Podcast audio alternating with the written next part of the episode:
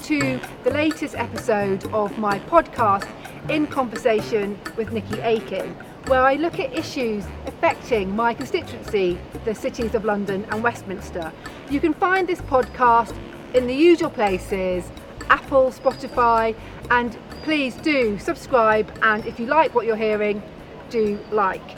Today we are looking at the ongoing issue of short term letting in the constituency. Westminster, in particular, has one of the worst issues in the United Kingdom with over 13,000 properties let on platforms like Airbnb, Booking.com, TripAdvisor, One Short Stay, all those type of platforms. And it has real issues for local communities and neighbourhoods like this one here in Connaught Village, uh, the Hyde Park Estate, where I'm joined today by three residents of the area and Councillor Ian Adams, who is one of the local councillors. So I'm here with Sunil, Arij and Stephen. Guys, can you just give me a bit of a understanding of the issues that you are living with having these short-term lettings in the area? Yeah, thank you, uh, Nickie. And uh, I think it's a wonderful initiative which you have taken up in uh, putting this thing through on Airbnb. Biggest problem we have is that uh, there's a health and safety issue. People come in, uh, they are leaving rubbish in the fire escapes. Uh, I've seen clothes being dried on the in the corridor heater. people are leaving their buggies out on the corridor. Um, they don't follow the safety regulations. They don't wear masks in the lift when that was required. We they could have been passing COVID everywhere. So we've had some real issues on health and safety. Plus, there's the issue of security as well. That uh, when you don't know who's there, uh, if something happens, you don't know who to catch because you know we have uh, a system of a fob, and as per the lease, nobody is allowed to actually uh, short let at all. But people are passing the fob on to other people, and it's a huge issue. What's what same same similar experiences? Yes, and and uh, I think it's worth speaking as a woman as well from a security perspective. Um, uh, during especially the summer season or the holiday season, uh, the the sublets, the short term sublets in particular, are a real concern because someone like me coming home either after work or after just being out, and it doesn't even have to be that late um, feel very uncomfortable because I'm coming into the lift and the person coming in with me will have a fob to, to access the building. And so they don't even have to sign up um, at the front desk. At the same time, um, they're not really accounted for uh, many times. Uh, maybe one resident um, uh, has signed in on behalf of a family, but then other visitors get access to that fob. And, and so I'm in the lift sometimes with several people that I know are not actual residents in the building, um, and they had their names are not with anyone. So if something were to go wrong, theft, violence, anything like that, and then even they leave the country, um, there's no real repercussion and there's no real follow up on that. And so uh, I think this is worth highlighting from a, a pure safety perspective. Yeah, absolutely. Stephen, your your experiences of Airbnb type lettings. Well, it's the short lets that are the, the problems our leases all provide that all tenancies should be for at least six months and that the consent of the freeholder should be obtained before mm-hmm. the tenants any un, before any tenancies are granted. But that is being ignored and so people are coming and going. You don't know who's in the block. And as has been said there's a lot of rubbish left around a lot of noise a lot of un, unruly behavior and one feels generally unsafe. Mm, get that.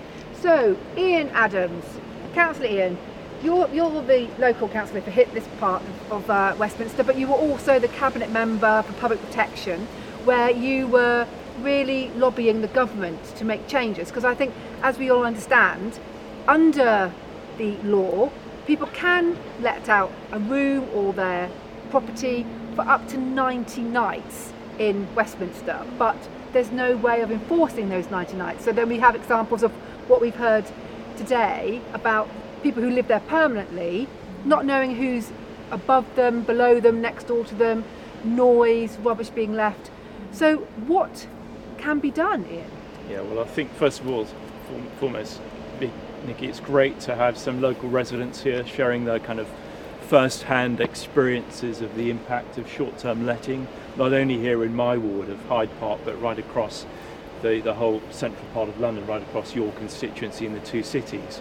I mean, I think from my perspective, first and foremost, Westminster Council is not against uh, people letting out their room on an ad hoc basis. I mean, we're certainly not not against uh, any kind of 100% ban. I think where we do get concerned is where you see short-term letting on what I would describe as an industrial scale. So there's a block round the corner from here called Park West. The, Nin- the infamous Park the West. The infamous Nicky Park West. It was built in the 1930s uh, to house workers uh, working principally down in, in the Oxford Street area.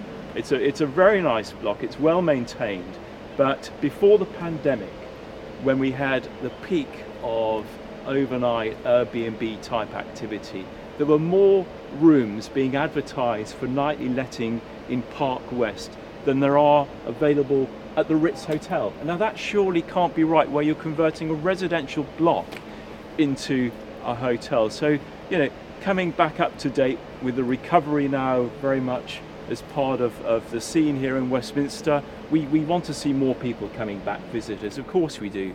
Uh, the, the strength of the Westminster and city's economy really, really rely on overseas visitors. But what we don't want is a return to pre-pandemic days of mass scale illegal subletting and people busting that 90 night uh, a year limit on a single property. Absolutely. So, if I can turn to you guys who actually live and have to, you know, live through this on a regular basis, what would you like to see the government do to try and pr- improve the situation? Yeah, uh, what I'd really like to see is a register of people who actually uh, are allowed to rent out. And then, as residents find that there's somebody, we all know as neighbors that somebody there is there, we should have a one source where we can report this to, and then somebody comes and takes action on that. So that's very critical. We don't know what to do. If we see this, we tell the building manager, and he says, "Oh, I don't know, they got the form." Nothing really happens. I, I echo that, of course. Um, uh, I think some structure around uh, tracking um, of who is in the building, even on a local level, is important because, um, again, if there's um, someone who's allowed even for a short let to be there, but then they also hand it off to somebody else. Uh, there's you lose track of who actually is accessing the building. So some local tracking within um, a building being enforced is really important. And Stephen, Yes. anything finally? A number you can call when there's a nuisance due to short let. Quick reporting mechanism would be great. Thank you. Ian, what can the council currently do if there is an issue? You know, we know that there's a property that's being uh, let out for more than 90 nights. What can be done? Yeah, well, Nickie, the council is very, very active, both responding to the concerns of residents and being proactive, following up leads. So we, we have people literally going around the states, door knocking. We have our enforcement officers checking on who's in properties that have been reported where there's a high turnover of, of nightly short-term letting. But at the end of the day, you know, we do look to our national politicians, Nickie, like you, and it's great to see the work you're doing on the on the white paper. That let's hope that that comes down the line soon because we need tougher regulation, and councils like Westminster need far more powers in order to intervene and to protect the, the welfare of local residents. Thanks. So, as you can hear from the residents and from the local councillor, that short term letting, the Airbnb, Booking.com type lettings, not the six month or 12 month longer term uh, tenancies, but the short term lettings do create an issue in places like Westminster, but not just in central London. I know there's issues in Bath, there's issues in places like Edinburgh and in the, in the Devonshire uh, seaside towns at this time of year, which takes properties and homes away from local people. So I have been working with Airbnb, and I have to say that as an organisation, they are very receptive to the issues that have arisen because of this type of letting, and they are taking the short-term letting industry with them. They have produced a white paper, as uh, Councillor Adams has mentioned. Please do look on Airbnb's website and look up the white paper and uh, have a comment on that.